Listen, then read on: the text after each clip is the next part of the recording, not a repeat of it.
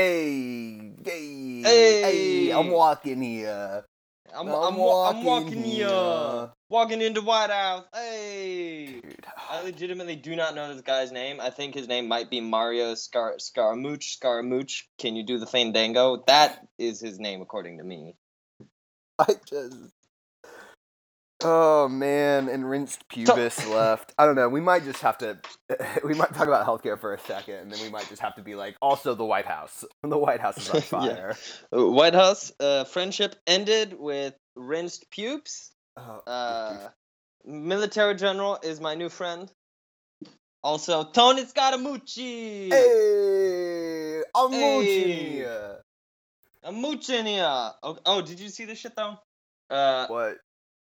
What no. shit? If you look, well, I went on his Wikipedia page to figure out what his actual name was. Uh, if you search for the mooch on Wikipedia, he will show up. It is bolded in the title of the article. Um, oh man, just means he's a uh, but- apparently the Chinese have invested in his company, and so there's people being like, uh, what China company? invested in your in your company. It's called Skybridge Capital. Oh, It's like the shittiest name possible for a fucking investment firm. Um, Oh, just an like the Chinese firm? invested.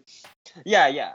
They're like the Chinese invested in your investment firm. Like, Yeah, weird how that works. Um, so that they could have like a say in the White House. Apparently, people are kind of nervous about that Oh lord. So, stuff. in my opinion, like all of the great American governmental villains of the last, I don't know, maybe I, it's it's it's it's at least the last fifty, maybe the last all of the years have really All, relied on their like powerful jowl noises. I mean, from Dixon, from Nixon, from Dixon, from Nixon to Cheney, those dudes did not commit a single act of evil without first leaning back in their chairs and shaking their neck fat while emitting a low, bloated tone from deep within their full tummies. And I really am afraid that Mitch McConnell and Paul Ryan just don't have the adequate layer of neck fat that is going to allow them to rise to the true level of supervillainy that they so aspire to. And and honestly, you know who that's letting down? The blue collar voters who voted for him, so that you know they could rely on Paul Ryan and Mitch McConnell to tell them what immigrants are taking their jobs, what color of people they should be afraid of next, and uh, to define for them the most you know private aspects of sexuality and gender. Because if you don't have those jowl noises to lead you, well, how are you going to live your life? How are you gonna know? I mean, the Lovecraftian frog horrors that have been American governmental villains have been replaced by these weak motherfuckers. Like, we don't need Turtle Man Mitch McConnell in the Senate. We need like the shadow over uh, Ipswich or whatever the fuck that is coming coming here to to bring Cthulhu out of R'lyeh and finally end the world as we know it. I mean, for a long time, uh, Cheney's portrayal of the Penguin, I really thought was going to bring about um, a Batman type, you know, billionaire vigilante. but It all was we gonna bring got out a billionaire vigilante, but then he shot him in the face, so it just it fell apart. Well, I, just uh, again my my my opinion on Dick Cheney shooting that dude in the face is is as great as that was. It was a that's just a power play by Dick Cheney. He's just shooting people to establish his dominance and let other people know how trash they are. I mean, that's also why we invaded Iraq. He was like, "Hey, Iran, I, I don't know the difference between N and Q, so let's go." Shia, Sunni, who gives a shit? Bomb 'em. Many man. months has come and gone since I wandered from my home in those Oklahoma hills where I was born. Many a page of life has turned, many a lesson I have learned. Well, I feel like in those hills I still belong. Way down yonder in the Indian Nation, I ride my pony on the reservation in those Oklahoma hills where I was born. Now way down yonder in the Indian Nation, the cowboy's life is my occupation in those Oklahoma hills where I was born. I'm Adam Burnett. I'm Carl Roberts. and this is Red Star over Oklahoma. We're a small political and news podcast broadcasting about uh, left Oklahoma and politics in left Oklahoma. Um, do we have any housekeeping stuff from last week? I think the audio was pretty good. I heard some good things about um, last week's. podcast. I actually felt really good about last week's podcast. Yeah, I, I thought it, I thought it went over well. I think good time. Every everybody was happy about it that I heard from. Yep. It's- it's good Yep. Stuff. Yep. All right. Well, then we'll just jump into this week in national news. Um, uh, uh, up top, uh, we, we we keep it up top because as a socialist, we're forced to care about those who uh, don't have access to hospitals.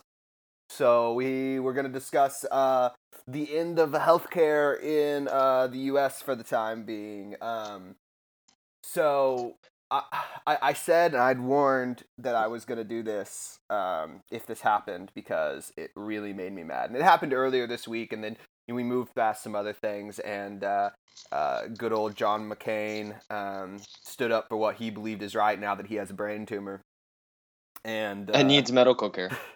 he's already got it. He's fine. Uh, but I was uh, so one of the things that uh, whenever Obamacare, and I hate calling it Obamacare, whenever the ACA was originally passed, uh, one of the things that a lot of Republicans harped about was the threat of Joe Biden being the tie-breaking vote, and how uh, you know how that destroyed the Senate, and it was ex- executive overreach. And so when they wanted to start, even, even though even though important to say this that's what he's there for that's like the vp's only job that is not just to be there in case the president dies so that's the one constitutional job he has is breaking a senate tie It's- Yeah, that's but- a fact but we know how the Republicans feel about allowing the executive branch under Democrats to do their uh, democratically elected duty. Uh, it est the Senate or the Supreme Court seat that Obama got to stare at for nine months. Um, but so they, the, the Senate can be kind of confusing, and, and so I'm going to kind of just do this real fast. But like, there's a reconciliation process that basically, since the Affordable Care Act is already a law, and that it has certain th- certain uh, amounts of money tied through certain projects, they can amend it um, through a reconciliation process that requires only a only a majority, only you know 51 or 50 plus Mike Pence um, to amend it. Um, rather than the, the supermajority 60 that they would need to pass a normal bill. And also they can do this and then just send it down to the House and it doesn't have to go through committee and it doesn't have to be this big thing. Like if they were going to repeal and replace, they'd actually have to write, you know, a bill rather than just scraping parts of Obamacare off. Um, and so Mike Pence ended up being the tie-breaking vote that allowed it to move forward into debate. And I just like this is a guy who openly believes that electroshock therapy can cure homosexuality and he is the one who all of this l- landed on who all of all of this fell down on Uh, you know the decision about healthcare it came to him. And he's just like like I, I don't know i just I, I just get so blown away that someone so unqualified is the person who gets to decide.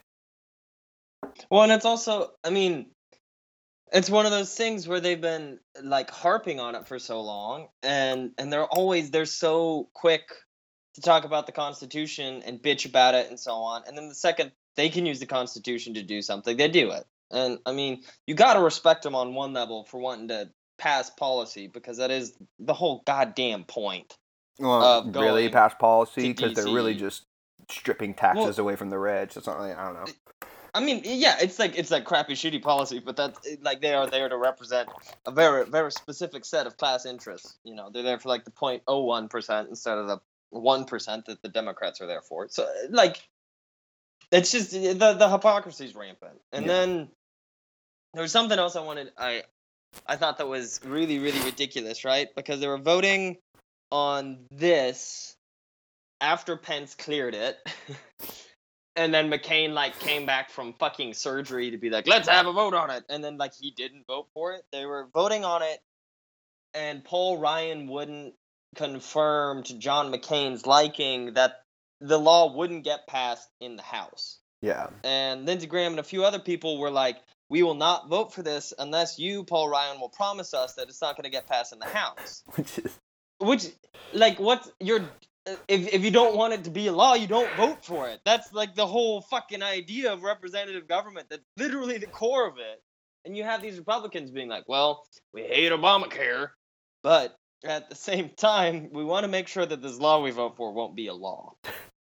Well, and it, it, it's one of those things. It's almost like the Iraq War vote, where they know that this is going to be something that, when you know people are primaried against them, and when they run, that they're going to go, okay, did you vote to repeal when you had the opportunity to? And you know, James Lankford, our good senator from Oklahoma, and Inhofe, they're going to be able to go, what? Fuck yeah, I did. I said no, sir, no Obamacare for Oklahoma. But you know, some of those other senators, you know, there's a, a nice little list of Murkowski and Capito, and uh, I'm trying to remember who else, McCain and, and a few McCain. others. Um, I mean, I, I think it ended up being six that voted no, um, or seven. Um, Republican senators, but you know those guys. But hey, there's something also to be said about the the stalwartness of the Democrats. You know, I don't have a lot of you know. It's easy to be obstructionist. It really is. You just vote no and you don't do anything. Especially in the Senate. Yeah, especially in the Senate. But at the same time, they did. They didn't let themselves be bent or bought off. And I know. I mean, I was reading an article that said that uh, uh, Capito had essentially been locked in Mitch McConnell's office for the six hours prior to the vote. And was just literally being screamed at, and she was just like, "Yeah, I'm sorry, but no."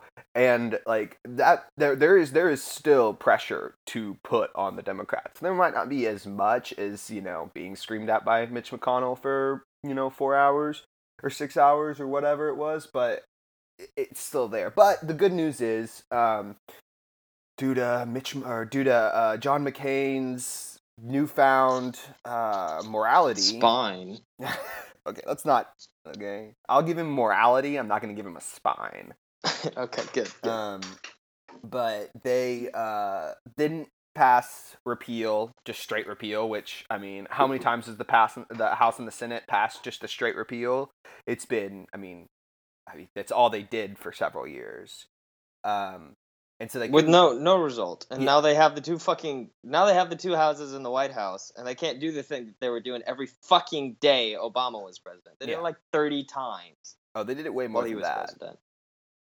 Uh, but what's good about this is that the path now becomes much more uphill.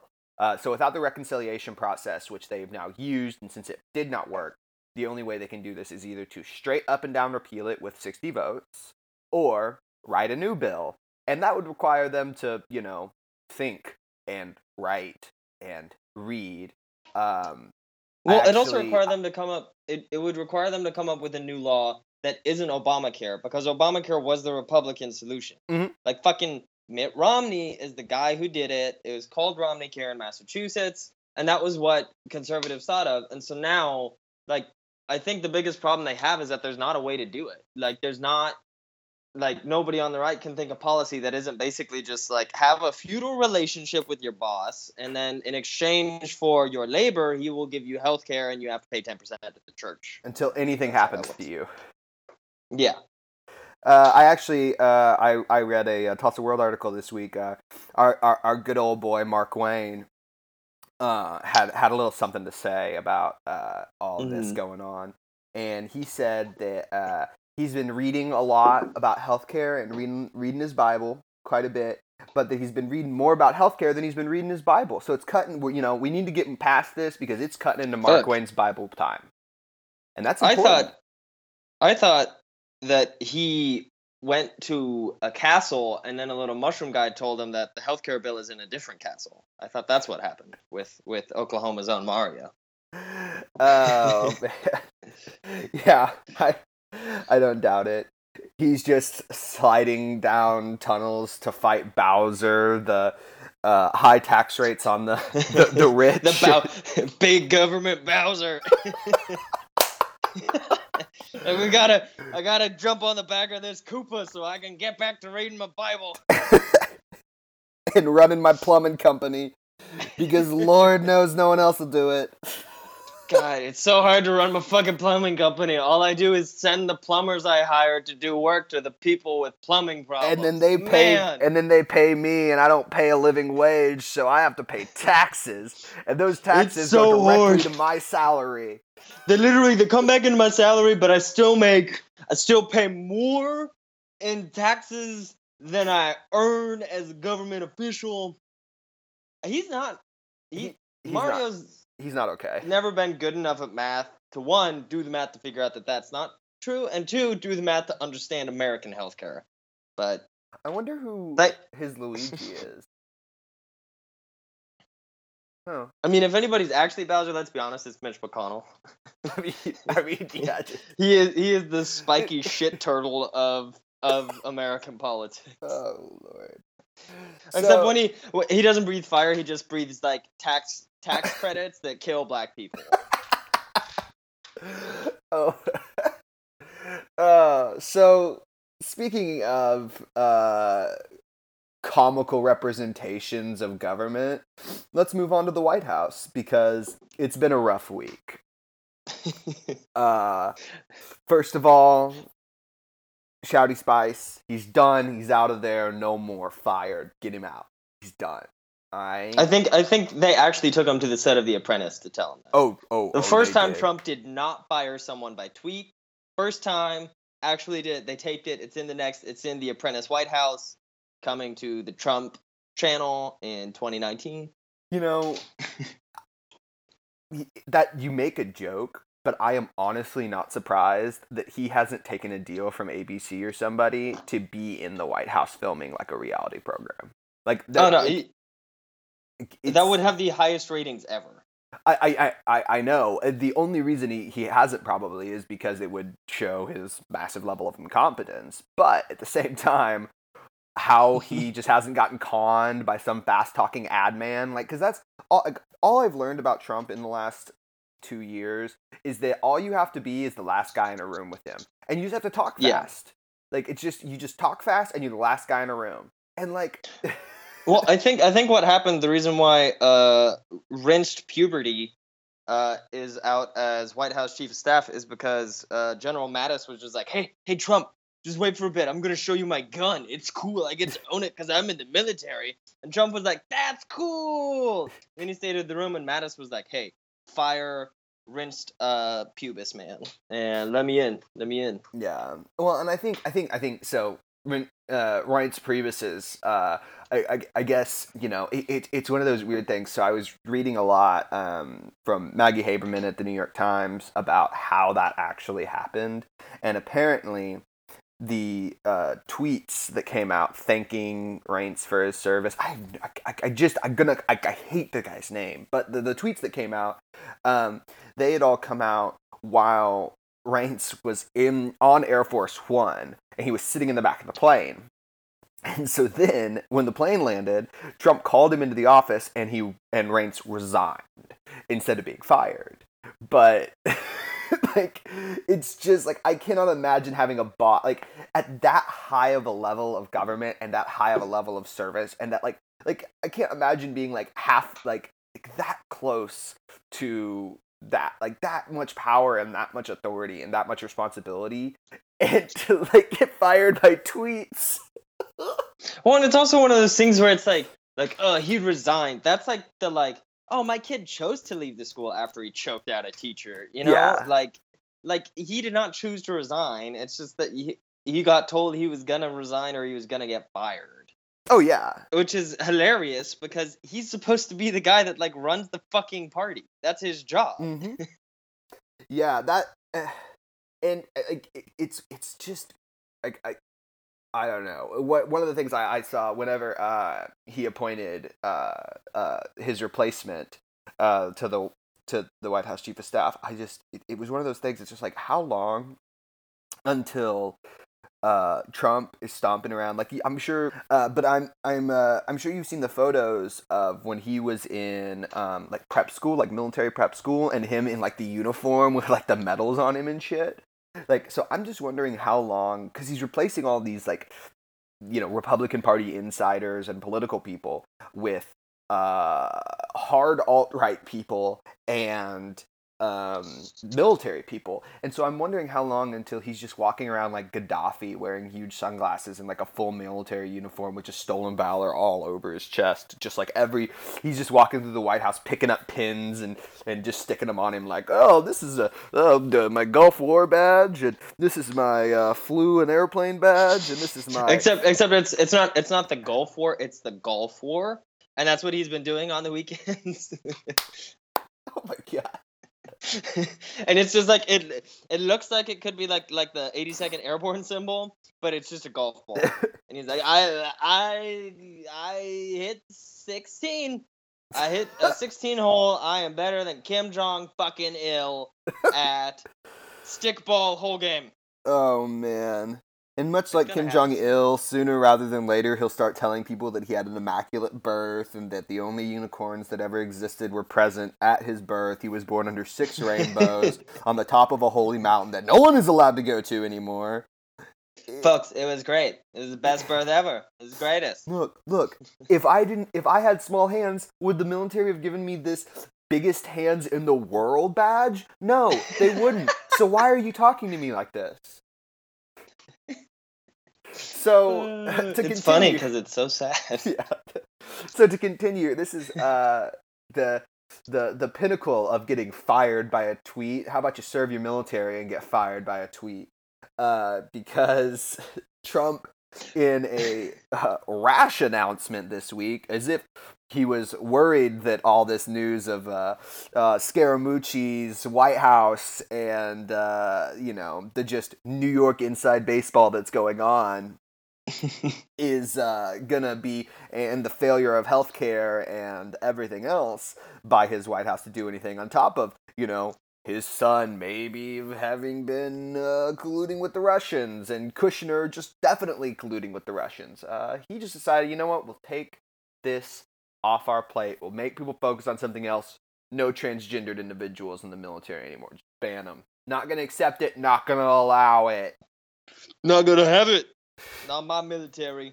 But the best thing is, and I think this deserves mentioning right now before we start yelling about how mad we are about this. Mm-hmm. Um, the best thing is because he tweeted it and nobody fucking knew about it beforehand. Apparently, it's literally does it doesn't mean anything policy wise. It has no effect on policy. The well, military came out and was like, "Well, yeah, he tweeted this, but until like he tells us through the legal ways that that's how that works. Like it's it doesn't affect it. Yeah. Like they still are allowed to serve in the military. He hasn't gone through the steps you need to do this.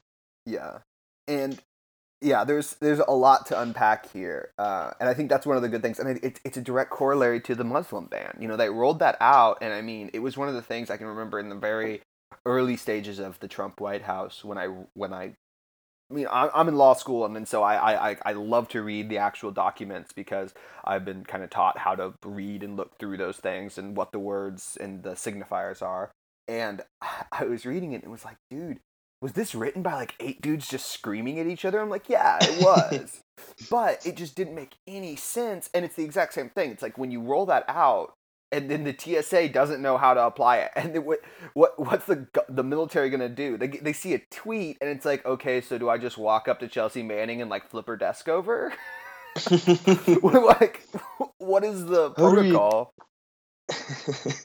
well, of course, it's like, I mean, it's just so indicative of how this White House functions that like he says this horse shit that is like super transphobic, highly inappropriate, you know, really, really dangerous to, to some of the, the most worst off like people that are already like highly oppressed in our society. Mm-hmm. And he sends out he sends out this tweet that is gonna cause a shit ton of shit for these people that are already not you know, they, they don't have all the benefits that we as, as cisgendered people have in our society.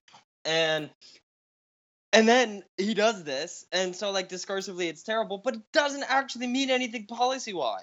Yep. And it's just, you know, I, I don't know if after the Muslim ban they figured out and they were like, hmm, if we tweet it, it's not a law yet, so we could see how people feel about it. But it's just, I mean, it's it's just like it, it, it's exactly what you're saying. It's shitting on people who are already not in the best place in our society, and then saying, well, that's how it should be. And Shit so, and so, I think in a second we'll get to uh, uh, Chelsea Manning's tweet. Um, but I wanted to say this first uh, to kind of lead into that, and, and, that is that w- one of the things um, as a student of history and uh, uh, of American history, one of the you know there's a ma- there's a so many problems with the military industrial complex, but one of the things it really does serve to do in a way that even education doesn't is it provides an out for the most vulnerable people in Yes. the U.S. I mean, and, and and the way the way I always think about it is uh, in Vietnam. Um, Post draft, um, there was a massive amount of minorities who uh, served and who signed up to serve. And I can just say from growing up in a rural community in Oklahoma and growing up around people who didn't go to college and didn't have those higher advances, the guys who really and, and girls who really wanted to, you know, further their lives but maybe didn't have the grades or the support background to go to college, but were still driven to do something, uh, rather than just go to work, uh, join the military. And I mean, it, it, it is an avenue, no matter how, you know, the, the military preys on those, you know, poor rural people and play, preys on minorities by not giving them other options and forcing them into the military. But at the same time, those people, you know, uh, even now, a lot of them don't necessarily face combat. You know, I have a really good friend of mine who is an air mechanic, and he had a terrible home life, but the military did give him a way out. It, it allowed him to go see parts of the world, to sign up, and to get, you know, rather than just either working at the concrete factory or, you know, not working at all and, you know, do, you know, making poor decisions. It did give them an out. And so this, in kind of a really base way strips everything from transgender individuals. It's like, okay, you can't go to college, you're poor, you're in a rural area, you're transgender, you are the most marginalized you can be. you're only out is the military? Nope. Nope, you don't get it. and it's also it's not only like an only out it it's it's a it's a really important way you know because chelsea manning transitioned in the military and the military paid for it and the military's done that and it is not expensive um, but we, i think we're also going to get to that in a second. It, it, it, it, it presents this opportunity for people and i mean i think it's really good to frame it in, in this idea of you know rural people who come from a place that doesn't have that many opportunities. They get into the military you get healthcare you get all these things that you don't you don't have access to otherwise. And especially for transgender people you know if if you're a poor rural person and your family kicks you out on the street when you're 14 or 15 which is a thing that happens to people All the time, Um, especially transgender and homosexual and LGBTQI plus, and I mean just other regular people. I mean, I had buddies Yeah, who yeah. got caught smoking weed and got kicked out of their houses. and it i mean i it's it's totally different thing that you know I, I I do not like the U.S. military for a ton of reasons, but at the same time, it offers like this thing that people don't have access to otherwise. And I Mhm. mean, we both know plenty of people that went to OU with us that Did ROTC. had to go to college, had had to be in the military to be able to go to college and shit like that. Mhm. And I mean, I think there are a lot of things we can do to make this not a problem, but it's just you know it's a lose lose fucking situation here because it's it's it's punching down on on people that aren't res- you know don't have the respect they deserve as, as humans don't have the access to the things they need because healthcare in this country is so fucked up. Um and it's just saying if we if we could punch at them if we could fuck at them uh, fuck with them then we don't have to talk about anything. You know we don't we don't have to do anything but just like shit on these people and then you you get to feel good about yourself and we don't have to give you anything either. Oh yeah. And so then I think you know we we can start to kind of break down. One of the things I really wanted to do with this because it is such an insidious thing in my opinion. It it it it, it yeah, like you said, it you know it does strip those protections, and it just is, I can't think of a better word than that. It's insidious. It's just Yeah. It's something that exists only to shove people down. It's you know the boot on the face just could not be any clearer uh, in this kind of example. And so I, I want to know a few things and I want to walk through kind of the policy of this because I think it's really important to break down. I mean, you know, we already said at the top, you know, this is totally inconsequential, but I just want to say that Donald Trump is an evil human being and to not let him walk away from saying things like this without really squeezing what he has to say to show just how ignorant and how evil he truly is intending on being.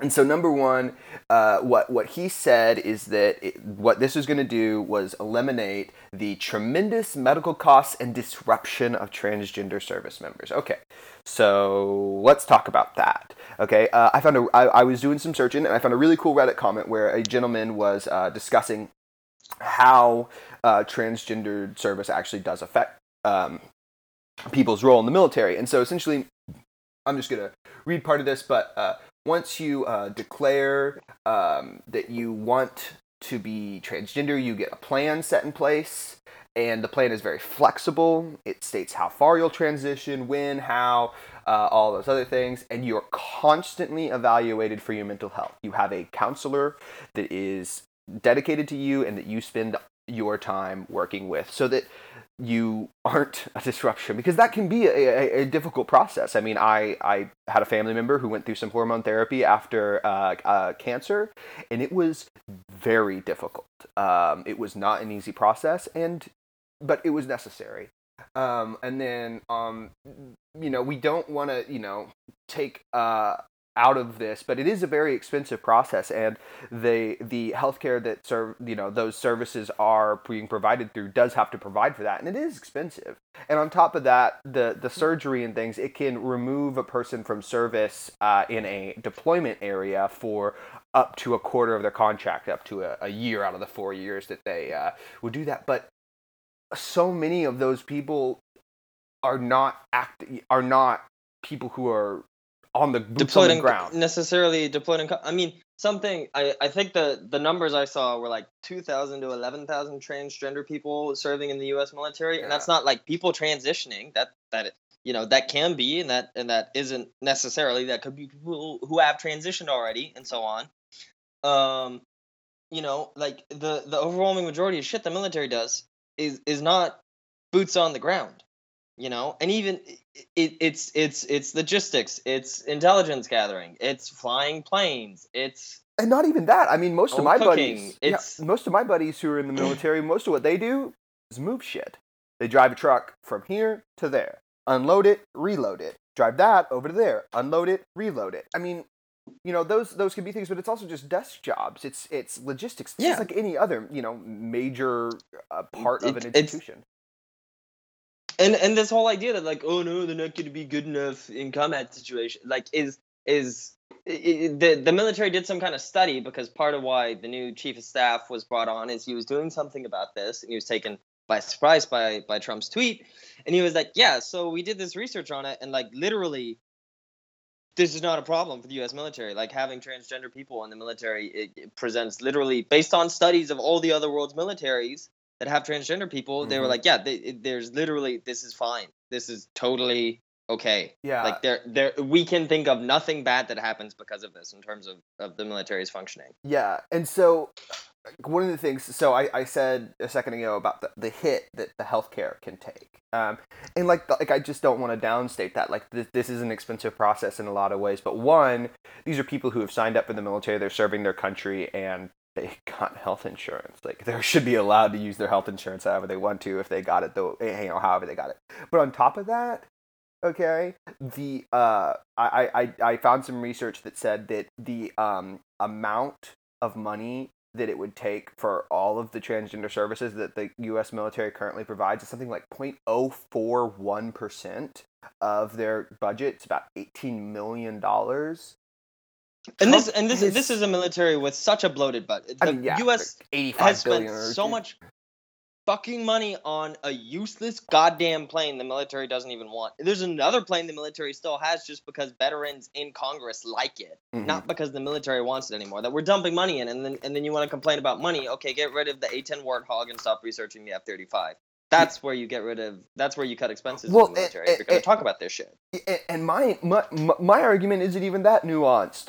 Trump won't stop going to Mar-a-Lago. He won't stop golfing. Those cost hundreds of thousands of taxpayer dollars a, a minute to be out there. The security for him to go golfing is $300,000 a day. A single trip to Mar-a-Lago costs the US taxpayer $5 million. And he does it every weekend. It's just really well, and this you're, you're cutting you know, costs, but you can't you can't stop going to your house.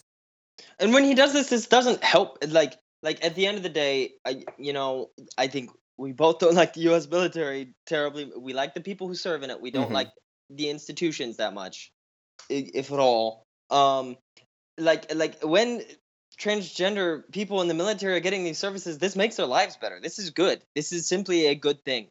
Like no matter how expensive or whatever, it is good. It is good for these people to have that. It, it- Trump, it's not on the same level as Trump golfing. That is that is not a good thing. Motherfucking, if Trump wanted to goddamn golf, he shouldn't have ran for president, and he should have just sat on his goddamn cash and played some fucking golf. What cash? He doesn't have any cash. That's why he won't turn his tax returns over. He's broker than Um. He's broker than us.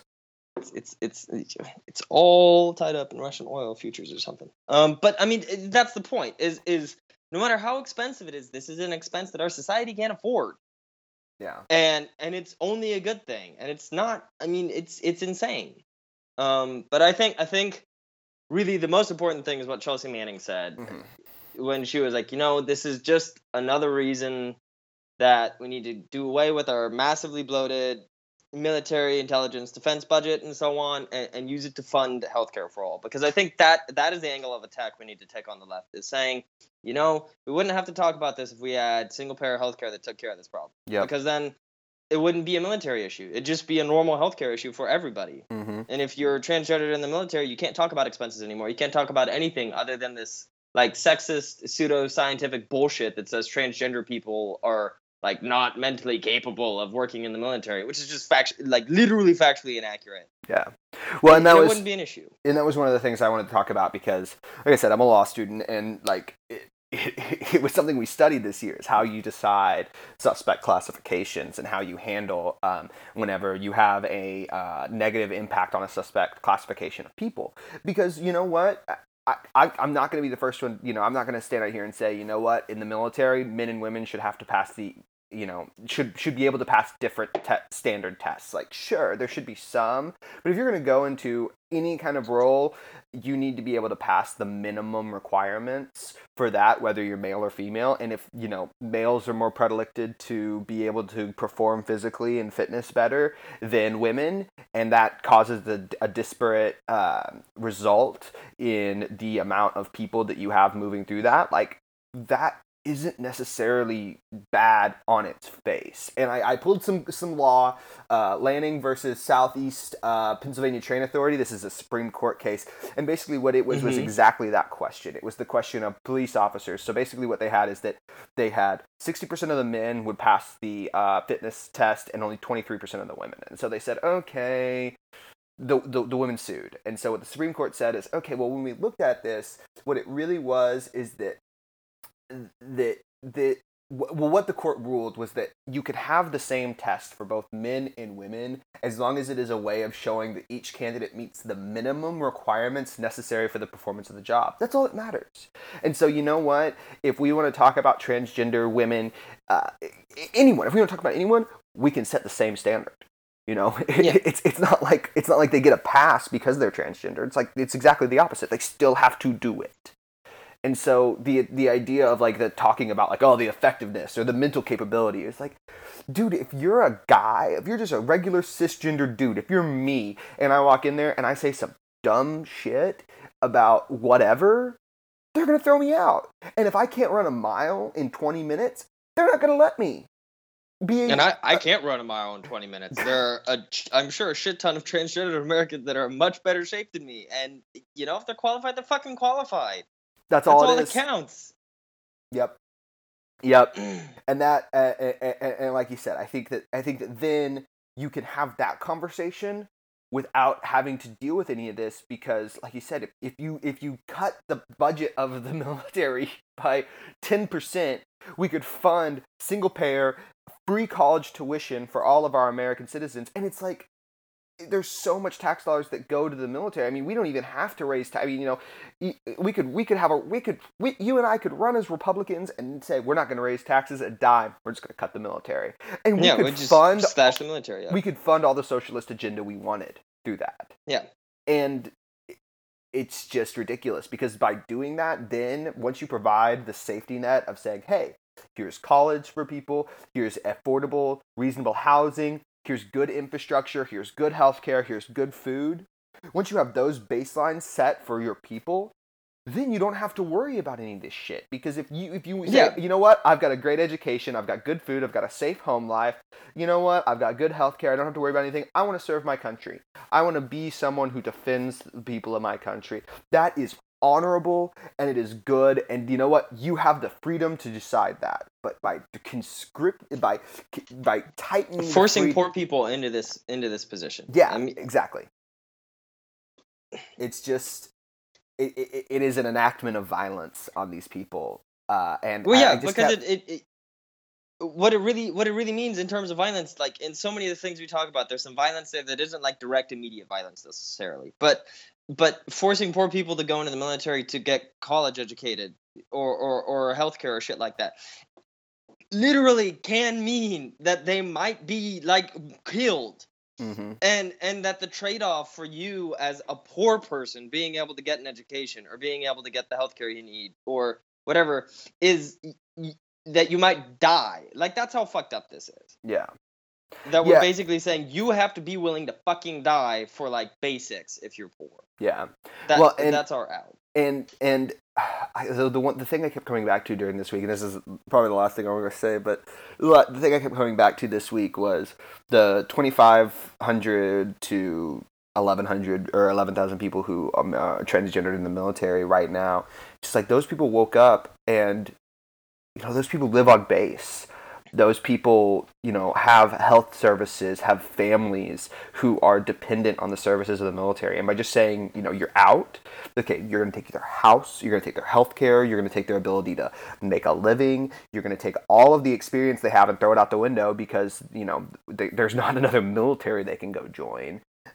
It, is just that to me is is we yeah like you said we talk about indirect violence a lot. This is direct violence. It's like Yeah, we're is throwing you out of your house. Your job is gone. Like you don't have a way to make money. That is just so nefarious. It's just evil. But anyway, let's uh let's move on to uh, some Oklahoma news. Talk about some some evil a little closer to home. yes And so what are we what's the what's the docket item here Um, so the first thing we have up is um, there was a report issued. This is a story I pulled from uh, the Tulsa World, but there was a report issued from the Oklahoma Indian Gaming Association um, that was talking about uh, how they um, how their employment is broken down, and basically what it said is that so uh, there are 131 Indian Indian gaming establishments in, in Oklahoma, and uh, 28,000 people work uh, for that. So it's actually a pretty like I, I was actually kind of impressed. It's a pretty large portion of uh, not not a Mhm. massive portion, but it's a you know 28,000 people working for a single industry is pretty big in um, uh, Oklahoma. And uh, Yeah, yeah. It, it found that two thirds of those jobs are in rural areas. Uh, so, and they found that um, 50% of 57% of the employees at casino at the casinos were not uh, members of the tribes. Wow, 22% were members of that casino tribe of that casino's tribe. So, um, I, I just think it, it was interesting, uh, specifically on that point, to talk about that these are jobs uh, that are being created in rural areas, which on one hand I think is really good. You go to uh, you know rural Oklahoma, and I I live in rural Oklahoma, um, and you know it, it, it kind of ends up being. I, I contemplate the what makes a small town. You know, you kind of just see like a grocery store, a gas station, a liquor store, and a DMV, and you know that's maybe 120 jobs, and there's maybe you know a thousand people living thousand there. people Yeah, and so you know, i- i- in, in, there's you know obviously other things. You know, there's school employees, and that's a lot of them. I can think of a lot of really small school districts who employ uh, a lot of people. But this accounts for a lot of those ability, a lot of those jobs that are available. And I think it's important to remember that those jobs that are available are supposed to be available for uh, the members of that tribe. And like on one hand, it's good that they have an ability to get jobs, but another on another hand, it's just kind of frustrating that they've been de- that these tribes that have been delegated to literally be able to provide jobs for their people have to do it through gambling establishments rather than you know schools or hospitals or Yeah. uh, you know I- anything else. It, it just uh, I don't know. It kind of made my skin crawl reading this because on one hand, yeah, like I said, it I, I, it's providing rural jobs, but at the same time, what is the quality of those? Yeah, and it's all. I mean, it's such a predatory industry too. You know, like it's not the whole point of the industry is not that you're like buying a service or a good or something. You know, the point is that you're buying the opportunity to possibly win a bunch of money, which you almost, you know, it, it's not profitable if you don't. If if people win the money, like that's not how that works. Well, and, and Um, I, I think much like the kind of discussion we had about prisons is that that money isn't getting funneled to the worker; it's getting funneled to the top. And that Yeah. top, while it, you know, in this case is, you know, the Indian establishment itself. I mean, you and I can both think of, you know, good examples of corruption within the Indian community, um, and also um, exploitation uh, within the Indian community.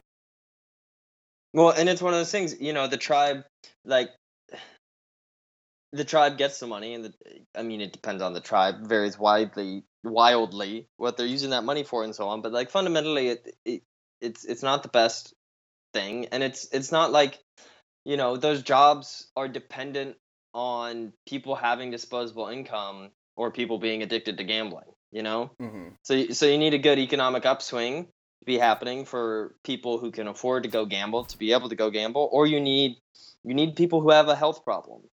Yeah. I, mean, it's the same. I mean, to some extent, it's the, it's the same thing with the the, the tax free cigarette stores that uh, the tribes can run. Um, where cigarettes are always fifty cents cheaper than state minimum. Um, Mhm. but it's just, I mean, it's it's indicative of, of, of a much bigger problem in the state of Oklahoma, where you know, indigenous the indigenous peoples of the Americas that live here are, are not being given good opportunities. They're not being given, you know, the same opportunities that you and I have, uh, being white people, and so they're they're forced into this position where something like this is the only thing you have, and then you put it in rural Oklahoma because city people are going to get mad about it. I mean. and I mean, rural communities need things that are better than this, Mhm. and native communities in rural Oklahoma need things that are better than than casinos. You know, there's plenty of stuff that Yeah. that this money could be going to instead, and that that that could be a lot more developmental for for communities around the state Yeah. we'd all benefit from.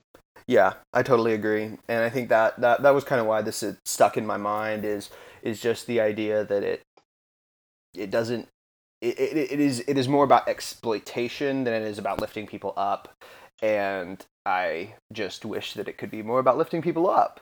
But Yeah. um, so now for our next bit of Oklahoma news, we're moving on to a, a, a pretty complex story, and I'm, I'm just going to run through kind of the facts really quickly. Um, but we talked about some of the cuts to uh, DHS, Department of Human Services, um, that uh, Oklahoma is going through right now. And um, I uh, I found a story uh, from Oklahoma Watch, which is a really cool organization out of Oklahoma, um, out of actually Gaylord College, uh, where I went to school. Um, and uh, basically, what they're talking about is that DHS works on a system where you sign up for services for uh, developmentally and intellectually disab- disabilities. You sign up for services and you get a Medicaid waiver that says, okay, you can go get services from you know these doctors and these people uh, to get help. But you can only get that once you're on a certain number in the list, and then you get the waiver. And for the meantime, you just wait. And so um, they are making a change. DHS in Oklahoma has decided to make a change from rather than it being first come first serve, you just wait on the list until it's time and then you move up um, to being need based. And so people with more need um, can move forward uh, in in the list faster than those who have less need. Uh, so basically, the question I wanted to pose to you, Carl, was uh, what do you, what, what what would you prefer? What do you think is, is the better alternative, uh, or, or or do you have a better alternative to it? Well, I mean, this is the thing we've said plenty of times. Like, it seems like the- right alternative is Medicare for all or a single payer healthcare. Um, because that that kind of does away with the reason the problem exists. But you know, they they talk about it in this article, and I I, I also thought it was a great article. You know, they're like, we need to do this as a kind of triage.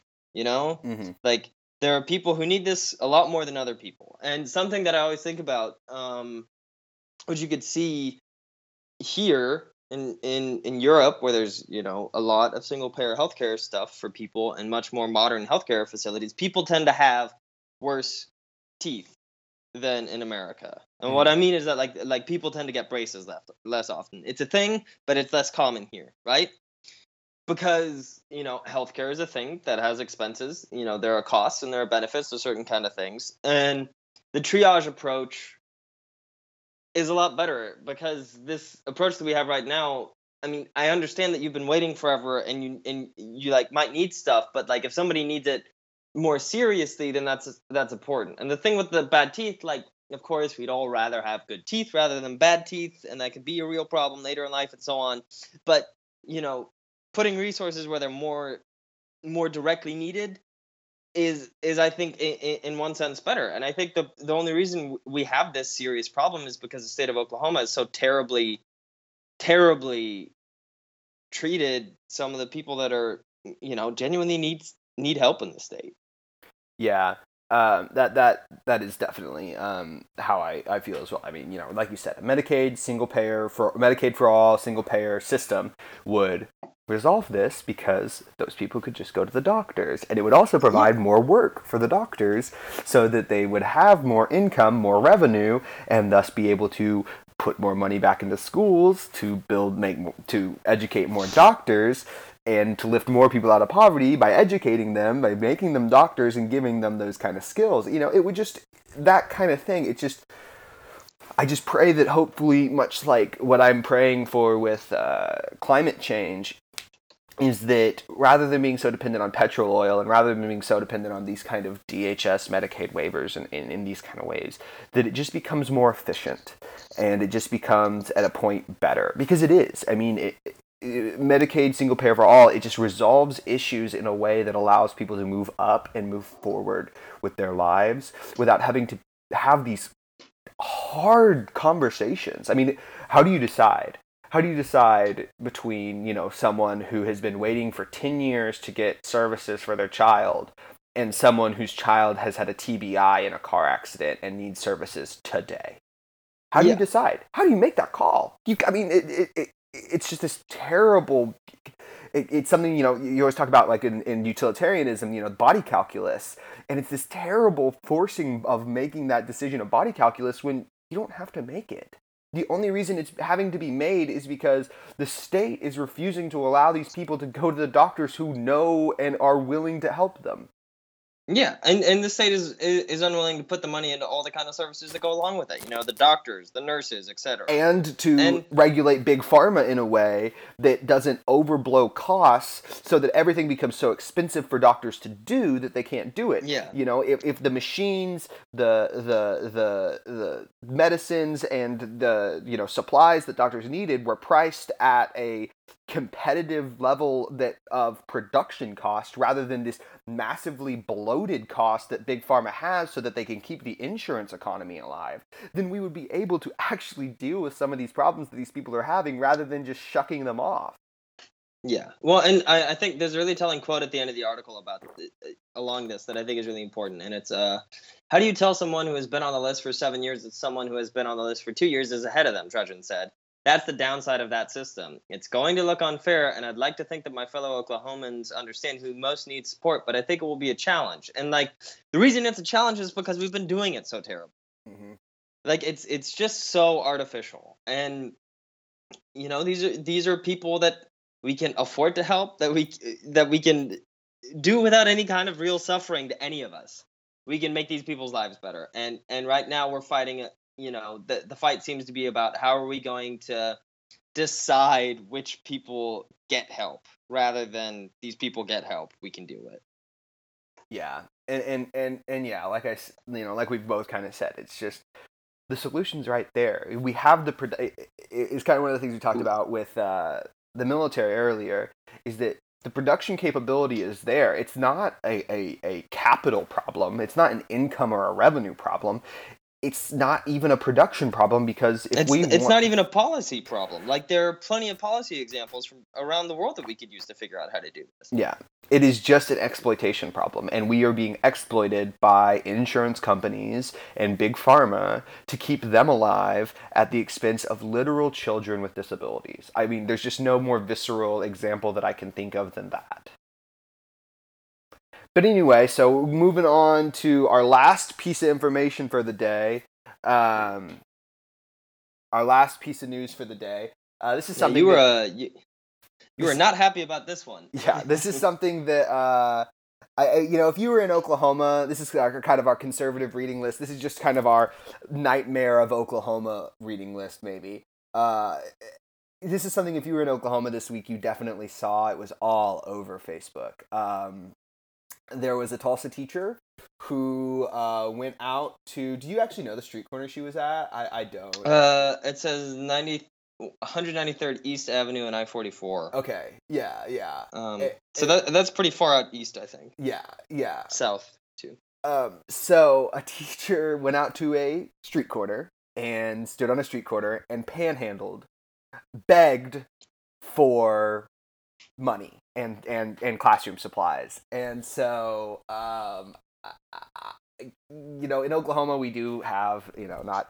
a rampant homeless population, but we do have a pretty you know robust homeless population. And in in in Tulsa, you know, I can think of several street corners that I always pull up to. Um, 91st and I-44 is a good example. There's always people Mhm. standing, uh, or 71st and I-44 too. Uh, there's always people standing right at that corner, panhandling, and the idea, you know, and I also, you know, there's also a lot of fundraisers that do the kind of panhandling thing where they'll stand out there with a sign, you know, pull into the parking lot and get a car wash and pay five dollars and da da da da da. But And and often like students trying to like pay for their basketball trip or something. Yeah, yeah, and like that, that that doesn't bug me. What bugs me about this is that so in Oklahoma, most of the supplies that teachers use in their classrooms aren't. I was raised by an educator in Oklahoma, I- uh, but the those supplies aren't paid for by the school or the state. They're paid for by the teacher. Uh, your pencils, your pens, your paper. A lot of that, you know, teachers ask for students to bring, but when students don't bring, they take it upon themselves to provide for their students. And so this is a teacher who in Oklahoma their pay is so low and they have no protections and they don't have enough, you know, robust robustness in their job to be able to purchase supplies for their classroom because their schools and the state aren't giving them to them. They're literally being forced to panhandle and beg for money to provide for supplies. And I think it's even more story. The Fox 23 News story I found on this at the very end has a list of things you can donate to her. It is exactly the same as the panhandling that she was doing. That is how she ended that interview with them was being like, "Please, please, please, please, please put on your website my link to my donations and what I need in my classroom." And it just is disgusting. It's just uh, once again the prioritization of money over children and education. And it's just I I Well, I'm flabbergasted. It, it says too in this uh, in six minutes Tuesday, the veteran teacher made fifty five dollars standing on the street corner, right? And then it says more than double what she makes per hour in the classroom.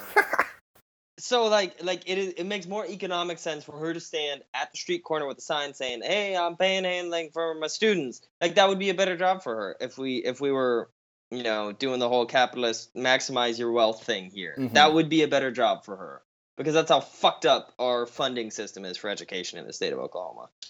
Yeah, and I, I, I talked to a few educators uh, in the state um, prior to doing this, and I uh, was speaking with them about this, and, and their major comment wasn't that oh this is so bad or blah blah blah. What what their comment was is like oh thank the Lord that she did it and I don't have to.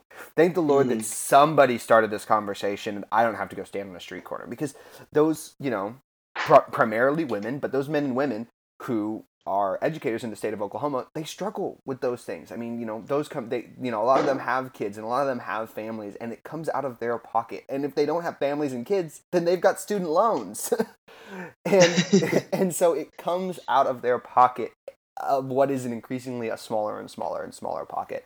I always get pushed on by conservatives about, "Oh, you don't pay taxes yet. You you don't understand. You once you pay taxes, you'll become a conservative." And for me, it's just one of those things where the conservatives that are in power talk about cutting taxes, except that as if the taxes are the only thing that marginalizes your income. The, the taxes are the only thing that you know restricts the amount of profit you get to take home, and so often it's just not that. And for so many people, it's not that. For teachers, you know, not only do they have to pay their taxes, but they've got to pay their student loans and they've got to pay for their supplies in their own classrooms. It's just, you know, and they got to buy healthcare that's massively, massively inflated, inflated price wise. You know, they, they have to own a car. They have to have all the car expenses that go along with that. and a place to live. I mean, it's just yeah, and, And and, a place to live, and and it's idiots. It's just like okay, you know, like if I'm for, it, I don't give a shit if it's to the government or to or to fucking Bob. I don't care. Fuck, if I'm paying it to the government, I have a say about what happens with that money. If I pay it to Bob, he's gonna go pay for a bunch of whores and in Thailand. That's I don't want that shit. Yeah. I don't want. I want some say over that. Yeah. Yeah, and that is I think that's a great example of, of exactly what it is is is that it, it you know when you can pay it to the government at least you have a safety net at least you have an ability to stomp your feet and to say something about it but when you're being exploited like this or you're spending all your money at the gas station and at Walmart you know it, it, it is just double we we can't call up we can't call up the Walton family and say, "Hey, fucking pay your employees living wages." Yeah. We can call the state of Oklahoma and say, "Pay your employees living wages." yeah And if enough of us do that, they have to. And if enough of us call the Walton family, the Walton family says, "Fuck off." Yep. We don't give a shit. Yep. Well, um, and then the, the link at the bottom of this article says, uh, for the next story, it says area teachers reveal second jobs, which is just so great. You know, that's what I want. I don't want my teacher to go home and contemplate what they're thinking about, or or or you know, read books and try and you know evolve their understanding of the material. What I want them to do is go work at Burger King for eight hours and then get two hours of sleep before they have to be back at the school building.